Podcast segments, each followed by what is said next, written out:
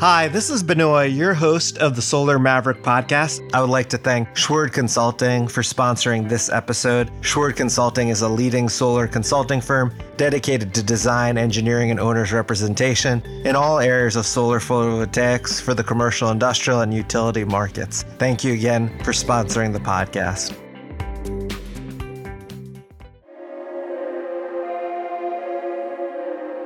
Community solar as well provides like real estate owners an opportunity to make certain income from land or even the rooftop that they're not using currently.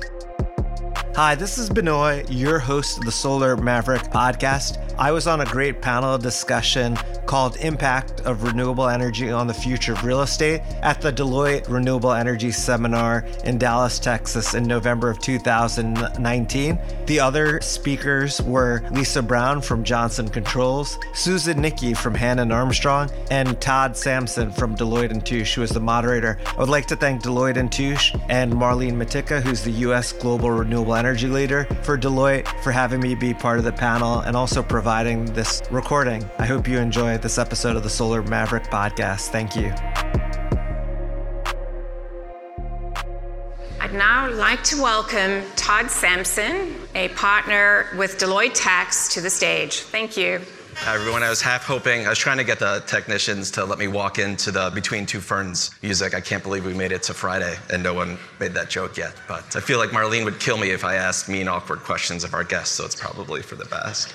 It was a really great session. I really enjoyed it. It reminded me as a kid of playing that game SimCity, where you'd build a wonderful city up with an electrical grid and roads and hospitals and houses, and then all of a sudden Godzilla or a tornado would come through and kind of destroy the whole thing. And the session we're going to have now is more on kind of the first part. How do you build the city of the future? and we have a and what impact do renewables have in that? We have a wonderful group of panelists with us in order to walk through that. We have lisa brown who's the senior national director of municipal infrastructure and smart cities at johnson controls. We have susan nickey who's a managing director at hannon armstrong and benoit thanjan who's the founder and ceo of renew energy and a deloitte alum. So i'd like to welcome our panelists to the stage so, the format of our session is going to be similar to Dale's. We're going to take a couple minutes for each of our panelists to introduce themselves, give a little bit on their background and what their company does and what they do there. Then we're going to do about 25 or 30 minutes of moderated Q&A. We're going to talk about kind of the current role of renewables in real estate, opportunities, challenges, and also a little bit of financing and tax, hopefully at the end. We're going to try to leave 10 or 15 minutes for questions. So, if you could enter them through the app as you have them, um, they'll show up up here as they have for prior sessions and then we'll work through those and try to get as many answered as possible. So to start off with, maybe Lisa, if you could give a little bit of background on yourself, and then we can sure. go through. Good morning, everyone. So I sit in the Performance Infrastructure and Advanced Solutions group of Johnson Controls for decades, we've been building smart buildings and doing energy efficiency and in the sustainability field for so long. So, building renewables into the fabric of our overall holistic projects are definitely a priority for us, and we help owners and building developers really pivot towards being more environmentally conscious as well as saving energy.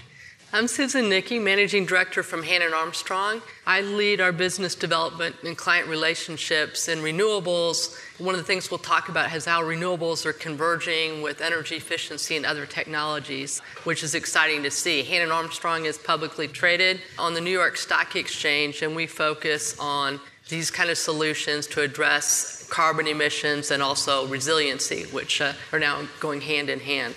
Hi, my name is Benoit Thanjan. I'm the CEO and founder of Renew Energy. We're a solar developer and we're also a consulting firm. We focus on developing commercial, industrial, and utility scale projects in the Northeast, Mid Atlantic. Uh, one of the high profile projects that we're working on is actually the first project with the New York Housing Authority, where we're putting solar on 38 different buildings in Manhattan and Brooklyn. It's pretty innovative because it's with affordable housing. We're also doing it as a community solar project. We're providing solar to low income housing, and we're also training NYCHA residents to install solar as well. So it's a pretty exciting and high profile project, and look forward to continuing the conversation, Todd.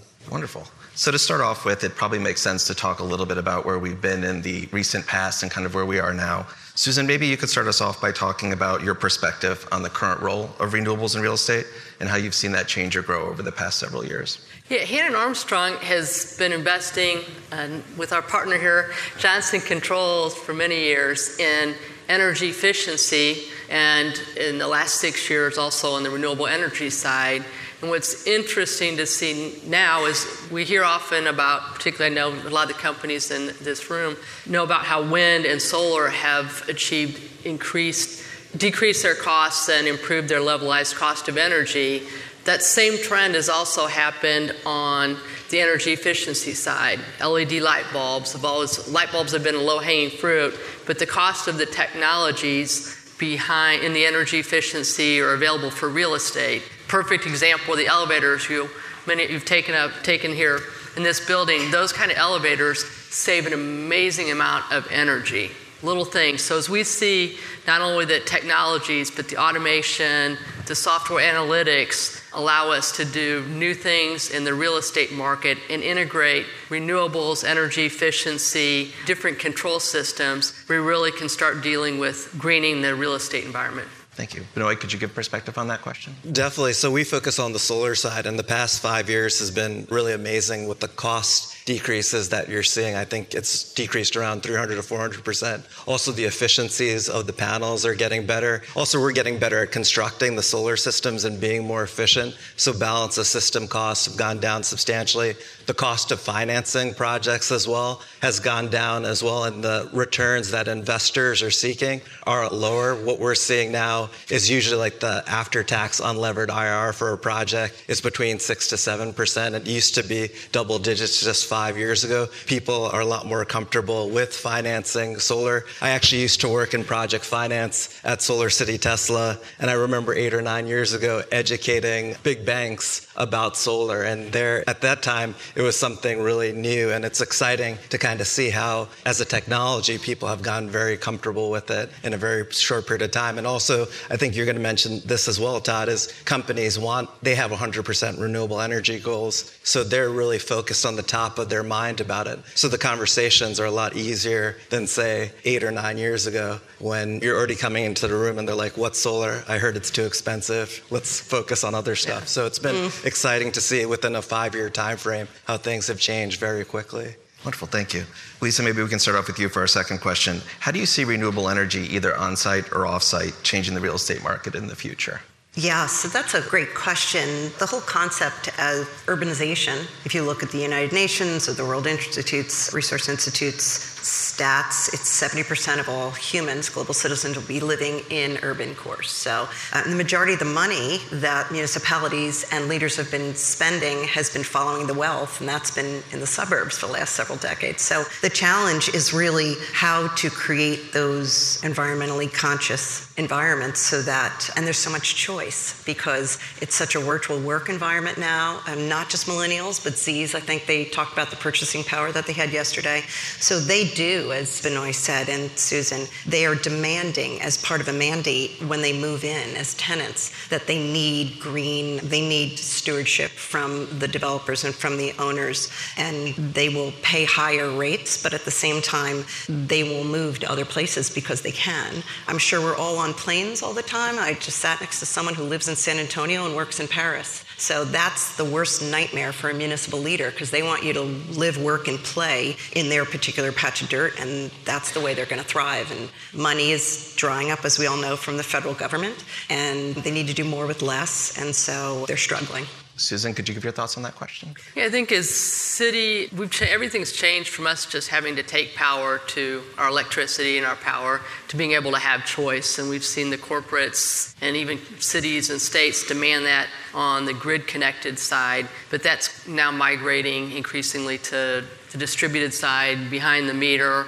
and even communities in or states like in California are establishing zero carbon, net zero communities as the developments of the future to attract the right corporates, the right tenants, and it can be done economically. So I think we're only going to see more of that trend. And what's important about that is when you look at the big cities, New York, Chicago. California is fairly green, but as those cities have signed up for the Paris Climate Accord, the only way that they can meet their goals is to either with the carrots and sticks or however to force their communities to decarbonize. Because 75% of the greenhouse gas emissions i recently heard like in chicago comes from that built environment. So it's not only buying more power which i happen to be from chicago illinois has enabled rooftop solar community solar but they're also trying to figure out ways to allow the buildings or incentivize the buildings to reduce their carbon footprint Benoit, this is a question for you to start with. Sure. What's driving the interest in renewable energy? Sustainability, concern for climate change, cost savings, resiliency, all of the above? I think it's really all the above. I think obviously companies are saying that they have 100% renewable energy goals, but when we're talking to the CFO or the energy manager, they're first focused on how it'll save money sure. for them. And obviously, from a marketing perspective, it's a huge opportunity. And what's exciting about, at least I could talk on the solar side, is that in a lot of markets, it's as competitive as fossil fuels. It's also localized energy as well. So I think it's a combination of everything everything resiliency, priority for renewable energy, cost savings, and we're going to continue to see that as well. And I know during this two days, energy storage is also another huge thing. Solar and wind are an intermittent form of power, but once you're able to incorporate storage into that, that really changes everything where you're actually able to use that power when the sun's not shining. And so there's a lot of exciting things that are happening in the industry and changing very quickly. We're also seeing the same decreases in energy energy storage, specifically lithium ion technology, price decreases. I know you have the person from Bloomberg New Energy Finance. He showed that chart, and it's just amazing to see how quickly batteries have gone down and will continue to go down. The other thing, too, is states are also passing incentives as well, state level, to couple solar plus storage, but then storage standalone for resiliency, ancillary services, and other things. So it's pretty exciting time right now. Lisa, have you seen similar drivers on the government municipal side? Absolutely. It is a combination, and they want to figure out, in many cases, it's all about deferred maintenance in municipalities, and they would love to talk about creating new revenue streams. And if they can, with taking that money and then diverting it in other places or working to, to use the data, and that's a big word. I don't know if there's been much yeah. conversation about that the last couple days, is how to take the data and how to package it and analyze it and potentially monetize it using every sensor they have, using every technology that they've invested in and they're struggling with it because many municipalities, they're not generally the first adopters. They want to know that someone else has done it first. But I was recently at a, an international conference and a, a municipal leader in Nigeria came up and said that they were watching the work and had seen the um, floating solar array that we had done in the town of Walden in Colorado. So the world is watching what North America is doing. So developers and municipal leaders are really, while they might not want to be on the cutting edge, they need to be progressive in order to survive. Tweak on that question. Who's driving the interest? And Susan, maybe you could start off with this one. Is it tenants, landlords, investors, government, employees, all of the above?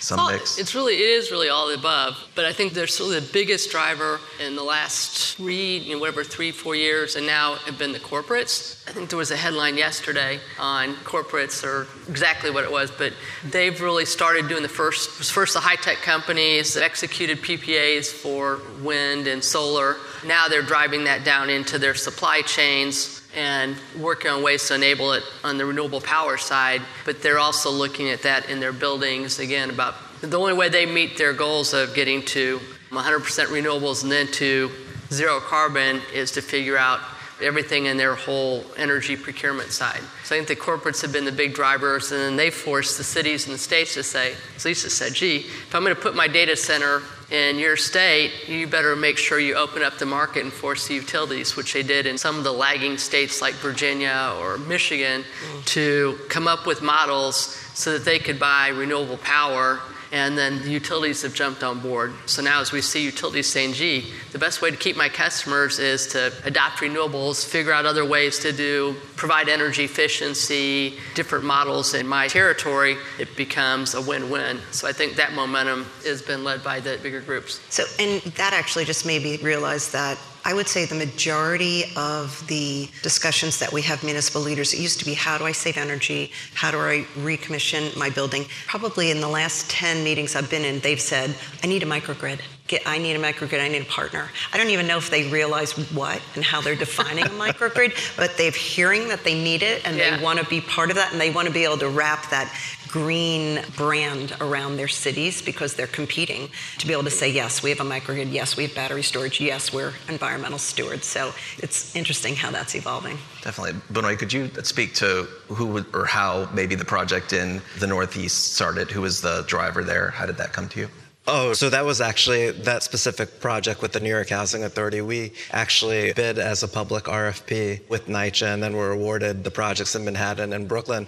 And it's an interesting project because we're also trying to, with the lease payment, do some sort of roof restoration or improvement. A lot of times when we're talking to building owners, solar is a long lived asset that's going to be there for 20 to 30 years. So you need a relatively new roof or roof in great condition. And that's usually a big challenge because the building owner does not want to pay to fix the roof unless it's completely falling apart. They want to obviously delay the capital expenditure. So, what we've been able to do actually in the Northeast markets is actually have a power purchase agreement where we include the roof restoration or a brand new roof with the solar through a power purchase agreement. I said, and you're probably asking, how does that happen? Well, one of the great things about the Northeast markets is that they have high costs of electricity, but they also have high state level incentives. Just to give you an example, because we're based in New Jersey, is the current solar renewable energy credit, which is an environmental commodity that we actually as well broker. We brokered about 28 million in those transactions and manage about 12 megawatts of projects.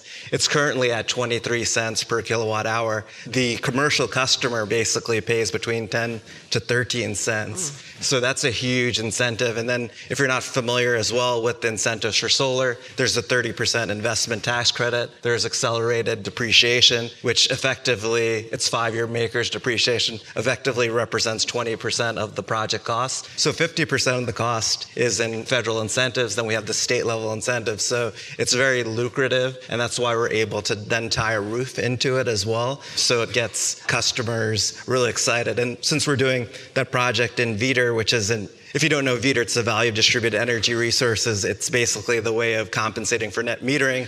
We're in Manhattan, Brooklyn. It's 28 cents per kilowatt hour. So obviously, it's a high electricity rate. So we're able to then incorporate some of these roof things. And if it's not coming out of pocket from the real estate owner, they're more excited to do the project and more financially motivated, especially if their roof is falling apart. It's a great financing mechanism. yeah. Lisa, this one's uh, for you to start with. What concerns, pushback are you hearing from government agencies or companies considering investment in renewables? It sounds like it's a much easier conversation now than it maybe would have been five years ago, but what pushback are you getting and how do you kind of overcome that? Right. So when we talk about, we're launching a new initiative, a program, Secure, Connected, Resilient Communities, because we think that it's really important for them to make sure that their buildings, however we define, Smart Cities has one of those 50 definitions, resiliency has similar, but we think renewables is a big part of that fabric. They think the ROI isn't there. That's generally, we just did another global research report regarding what are the barriers, what's motivating folks, and over 20 countries and about 2,000 leaders, they said it was that lack of ROI. They're saying that they have lack of technical expertise to be able to validate the work that we're all bringing to them and then the strategies and suggestions. And often they don't want to be first. So it's to kind of lull them. I've been called a municipal psychiatrist because I come in sometimes and I talk to them and they have wonderful ideas, but sometimes they're in positions where they have to worry about all the other silos and all the other decision makers. So we let them know that it's good, it's important wherever they are on their path towards being renewable and or off the grid or more resilient and we just try to encourage them but it's that they still say the ROI is still unproven. You might disagree.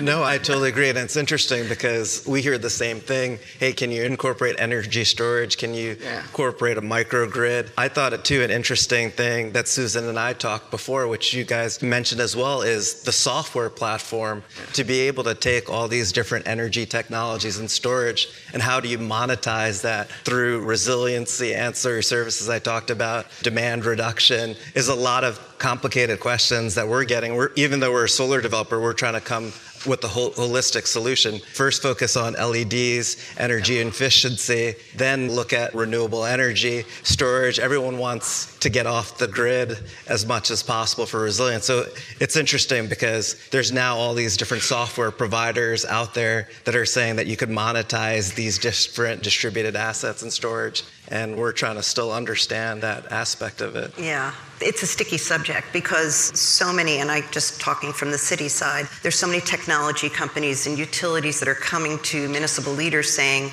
I want to buy that data, I want to own it in perpetuity, I want to do so. And so they realize that, and there's all the privacy concerns and their needs to stand up for what's best for their citizens and their businesses. So they're struggling with the thought of how to analyze the data, how to gather it, how to package it, productize it, and potentially monetize it. But the conversation is if they're not going to monetize it, someone else is going to. So, and they're looking to the renewables as well to say, this is such a rich data set that I have. What can I do in order to create new revenue streams, to be able to invest in new technologies and make more people come to my city? So it's coming. It's still a little sensitive, but the data's out there. I think there's more, what is there, about 50 billion devices attached to the cloud right now, which is more than we have human beings so all those devices are emitting data, and we need to figure out how to harness it.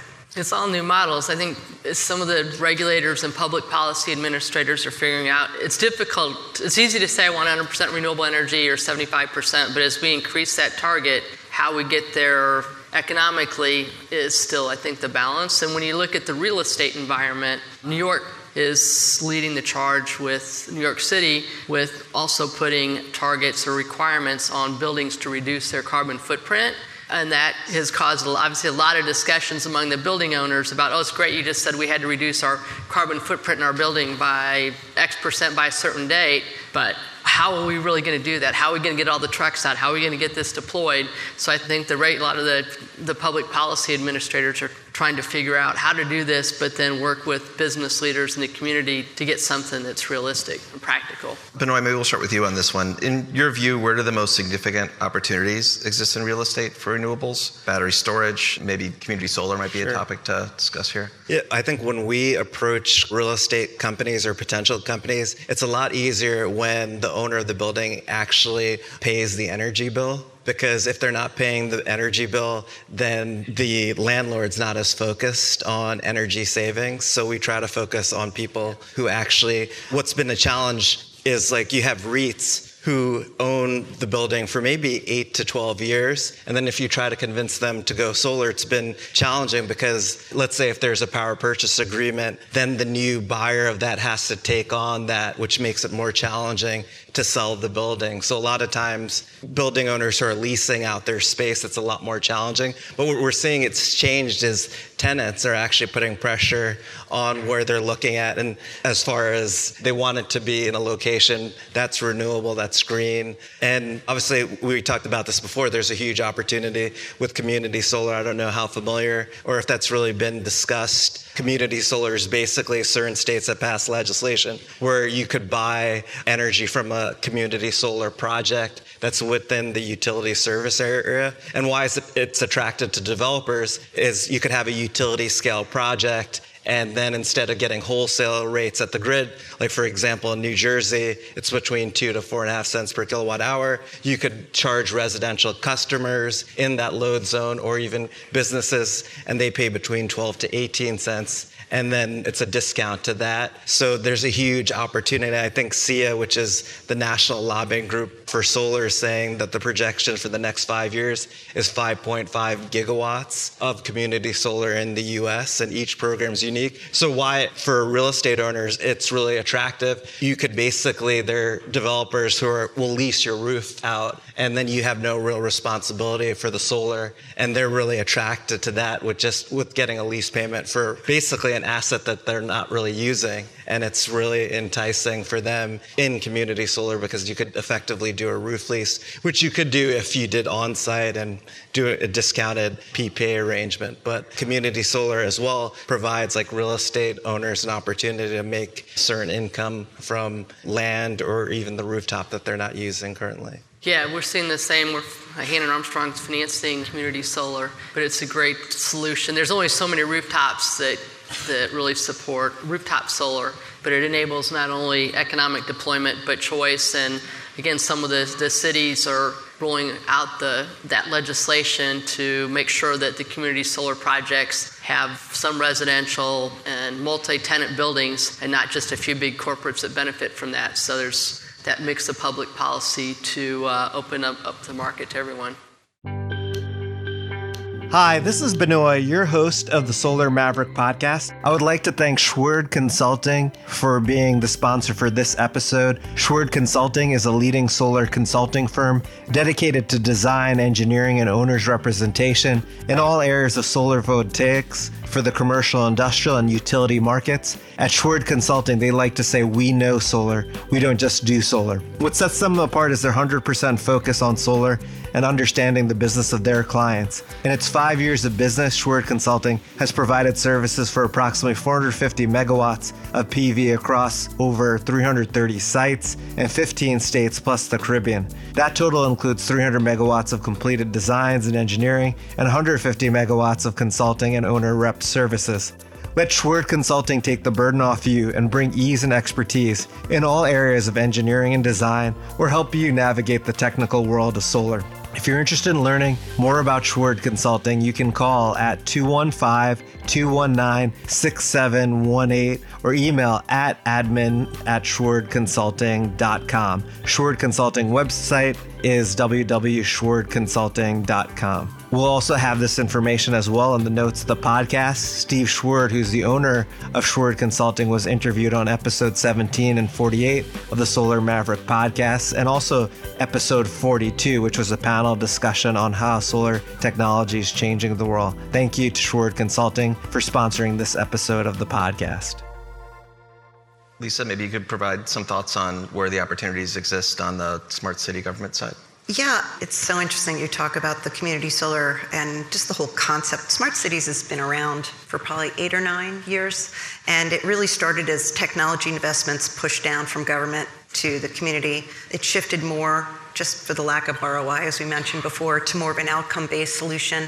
And now we're in like a Smart Cities 3.0, which really is the citizen and nonprofit's voice is as loud hopefully, and, and as potent as the government's voice. And we find so much interesting and intriguing opportunities that the actual communities are bringing. And from a government standpoint, they're still trying to figure out how to be able to do less with more in terms of not having all that funding and trying to keep people in place. There is, I was just at a BOMA uh, conference not too long ago where they were saying that, it was in Canada, and they were mentioning that tenants were paying extreme premium for what they considered green buildings. My son just moved into a LEED certified fraternity house, which wow. I thought was very interesting. Not sure how that's all going to work out as the months go by, but um, there is a Roomba floating around. There are Dyson, but and they paid the national chapter paid more for that fraternity and for them to live there. So I think governments, again, know that in order, they're competing globally,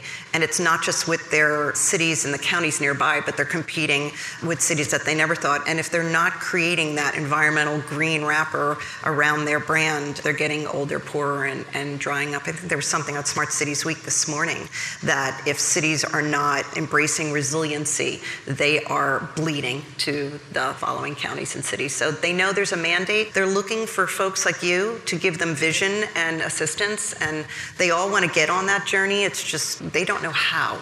And often the smaller cities and counties don't have technology directors, they don't have sustainability directors. The mayor might have been a small business owner prior or the city manager. So they're looking for advisors such as yourselves to come in and partner with them because they're concerned that they're going to fail. And that's their administrative cycle, and they want to be able to get back into office. Thank you.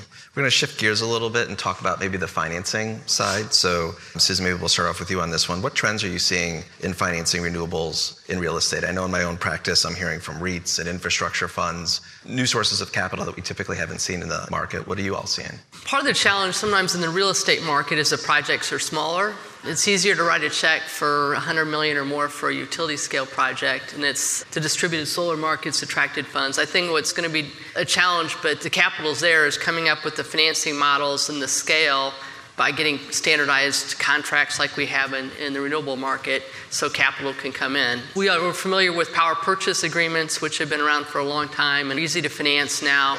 On the energy efficiency side, we've done contracts at Hannon for years with Johnson Controls and others for energy efficiency, which were financed through the savings. What we're seeing the trend is now is the energy providers like you are coming into your corporates and they want savings, they want renewable power, they want demand side management, storage can get paid for through some of these things, is taking a bundled offering and really migrating those two historical successful contract models into energy as a service, energy management as a service. We're going to see EV charging as a service, E as a service, depending on what solution the customer or client wants. I think is going to be the future of how do we bring, then the capital can follow. So we get some standardized and some financeable models. And we had a press release yesterday where Hannon's financing a software technology company that's doing energy management as a service and lots of smaller retail sites for bigger companies, but that they're doing it in a way that automates and lets them get savings in their buildings through the automation controls that are being put in. So we see that as starting to break through and really exciting as the next wave. As long as it cash flows. as long as it cash flows. Oh, it has. Yeah, obviously it has to have. You have to have the cash flows. We're all about the cash flows. Okay. Benoit, could you give thoughts on financing models you're seeing?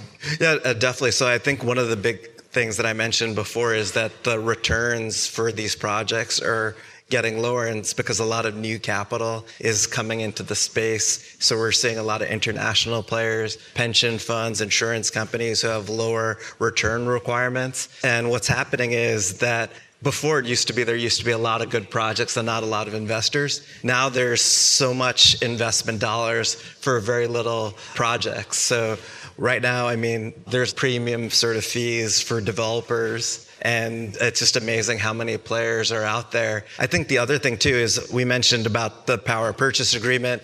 Obviously, financiers like the longer the tenor, the better. It was normally accepted for 20 to 15 years as far as a power purchase agreement, but we're seeing where financiers are getting comfortable with shorter tenures of contract. Usually, like an offsite corporate PPA is between eight to 10 years. With community solar as well, we're like, for example, this NYCHA project, we're actually doing the offtake where it's 100% residential and there's no long-term agreement and we've gotten financiers comfortable with that where they're comfortable with taking merchant risk these type of investors are energy companies and they have sophisticated trading desks so they're very comfortable with taking merchant risk. And we think you're going to see more of that where there's going to be more of a merchant tail when it comes to financing less sort of contracted cash flow.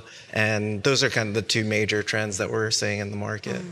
One last question before we kind of jump to the audience, and that's what role do federal, state, local tax incentives play in getting these technologies to market? And are there any programs that you're particularly excited about? Maybe Lisa, if you could start off with this one. Yeah, it goes back to what we were just saying. At Johnson Controls, we generally start with audits and cash flows to be able to figure out how we can create a larger, more holistic scope of work for our, our partners and our customers. But renewables were challenged with having them cash flow over the years, but now with those incentives and those rebates, grants, they do nicely and within a 20 year period so we can get someone like Hannon Armstrong to work with us from a financing standpoint. But they make all the difference. I think on the federal side, what's exciting is we're really seeing momentum on putting a price on carbon as the next thing, as tax incentives have worked for the purpose of the mature technologies. But a price on carbon would really open up the markets and levelize the playing field, not only in renewable energy, but transportation, and the built environment. So I think we're all watching the 2020 campaign and some of the bills that are being introduced. That'll be exciting to see how that hopefully plays out in the coming years.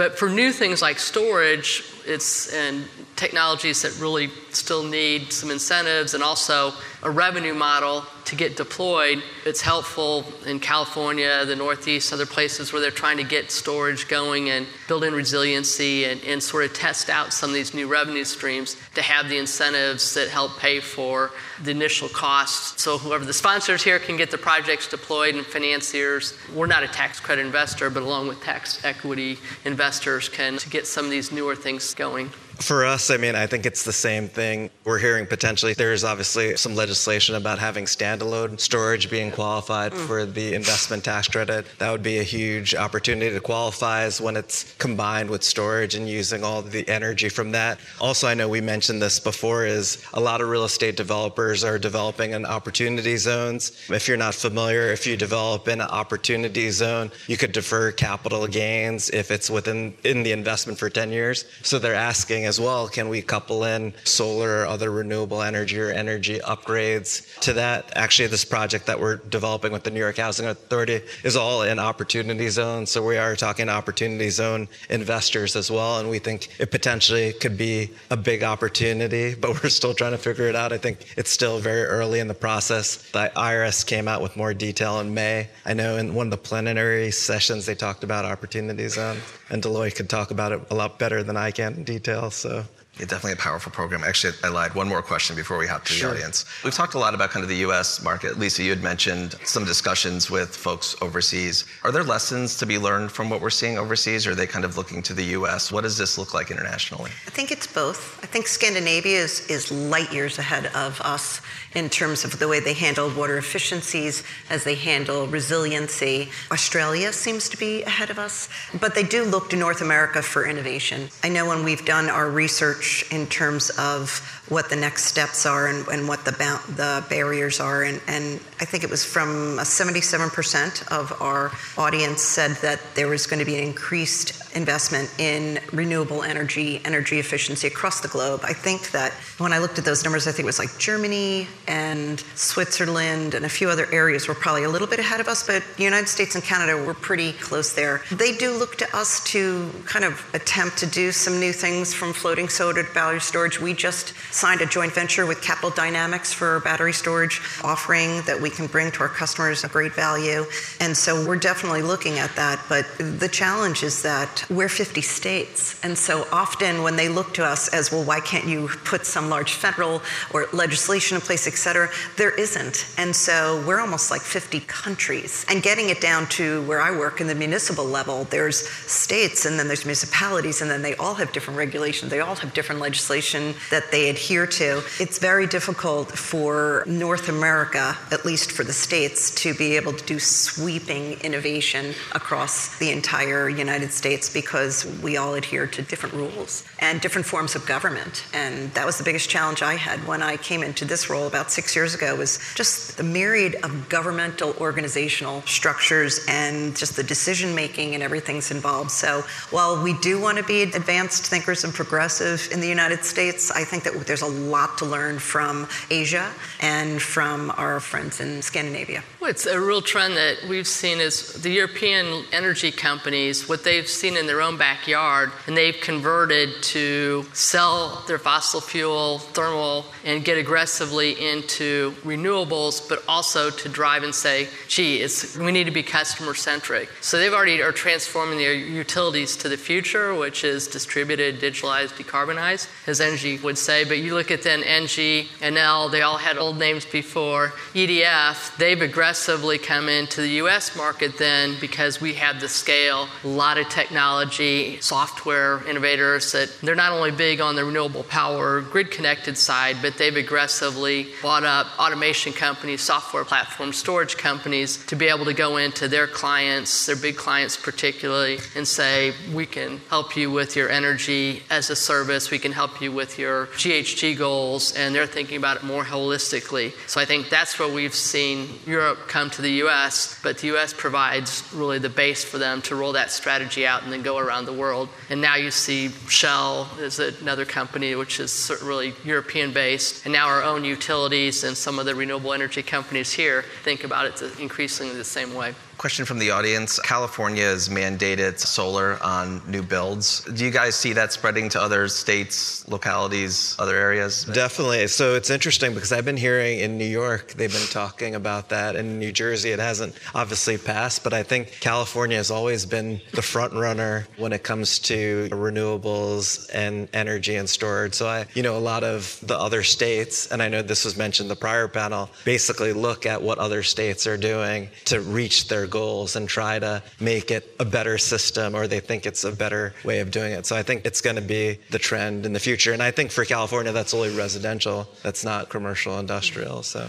how can revised building codes spur renewable energy investment? Is there a model solar building code similar to the model energy efficiency code? I think that in the building codes, like in Chicago and New York, it's not so much mandating exactly what you have to do, but that you need to get there mm-hmm. in terms of decarbonizing or reducing your carbon emissions in your buildings, or what are the codes you need in new building. It's easier with new buildings to say, okay, the code is going to be you have to have a green roof, you have to have X, Y, Z, you have to facilitate having the building having renewable energy. Oftentimes, solar on a rooftop is not going to work in downtown Chicago or, or, Manhattan, even on new buildings or old buildings. But I think it's more trying to figure out what codes are doable and then opening up options and choice for the building tenants. Is that you're more I, the expert agree. than I am, though. No, I would agree. It's retrofit for the most yeah. part in North America. When we're building from scratch, we're actually building a smart city or a smart village in Canton at the Pro Football Hall of Fame. So it's wonderful because we can start a thing from scratch. And we look at buildings as adaptive shells. That if you think about how they have to be flexible and nimble for the users, and you keep that end user in mind when you're building, it's very different than when you're retrofitting. And there's so many limitations to that. Another question from the audience What's the scope for electrifying heat in buildings so it can be sourced from renewables? You guys seen or thought about that yet? Pass? Pass. Another question What are your thoughts on the ITC for energy property being extended and how important that is to financing renewables? There's never been more capital available to finance renewables, and that increases every day. So let's talk about when you look at capital trends, just as we were talking about customers want to decarbonize, so when I talk about capital, I think that it's helpful to have tax credits as we have new technologies. But if we want to open up the markets and really bring in all the capital that's available from pension funds and other institutional investors who are looking to put their capital to work and decarbonize and de-risk their own portfolios, the more we simplify our funding structures that facilitate that, the faster we'll get more of that capital in. Wonderful. And then probably time for one more from the audience. What's the likelihood of our regulatory authorities actually implementing a carbon tax? Does anyone have a crystal ball? Benoit, crystal ball? I mean, I think it's not going to happen with our current president. He's not going to put a carbon tax. I know the Obama administration, they were talking about potentially doing that. I think this goes back to not having national energy policy, which has hurt a lot of development of renewable energy. It's interesting because we've done stuff internationally and it all starts at the national level. and when I talk to foreign investors coming to the US markets, they're confused because they think community solar is the same in Minnesota, New York, Massachusetts. Massachusetts and they find out the rules are totally different. So I think that's probably not going to happen for a very, the probability I think is slim to none that a carbon tax will actually ever be, you know, I agree. I think there's car- there'll be carbon mandates at the municipal level. You're right. It's the upside down. It's right, the upside down where we are. And when we go, I'm just about to go to the ICMA, which is the International City Manager Association, National League of Cities. They talk about how all the real work is being done at the local level, and that's true. So be, if you have lack of federal funding or a, a non-believers, it needs to happen at a level. I know that I saw something about crowdsourcing, but it needs to start at that grassroots level, and it's not as grassroots it's, municipal leaders making municipal decisions, and they can put mandates on new buildings or new, new tenants or small businesses moving into their footprint. So I don't know if I'd go as far as a tax, but I do think there'll be strong suggestions. I'll be a little more positive that I believe that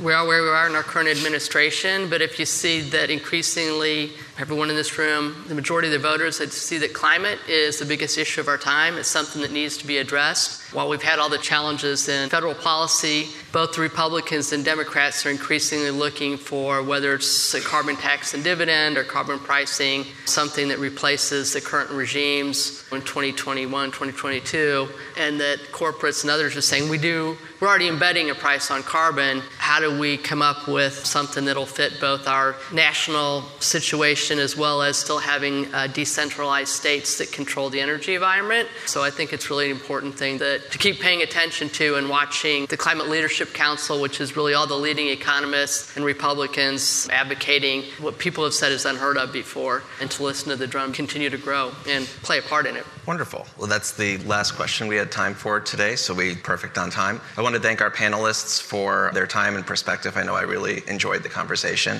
so thank you guys for joining. Thank you all.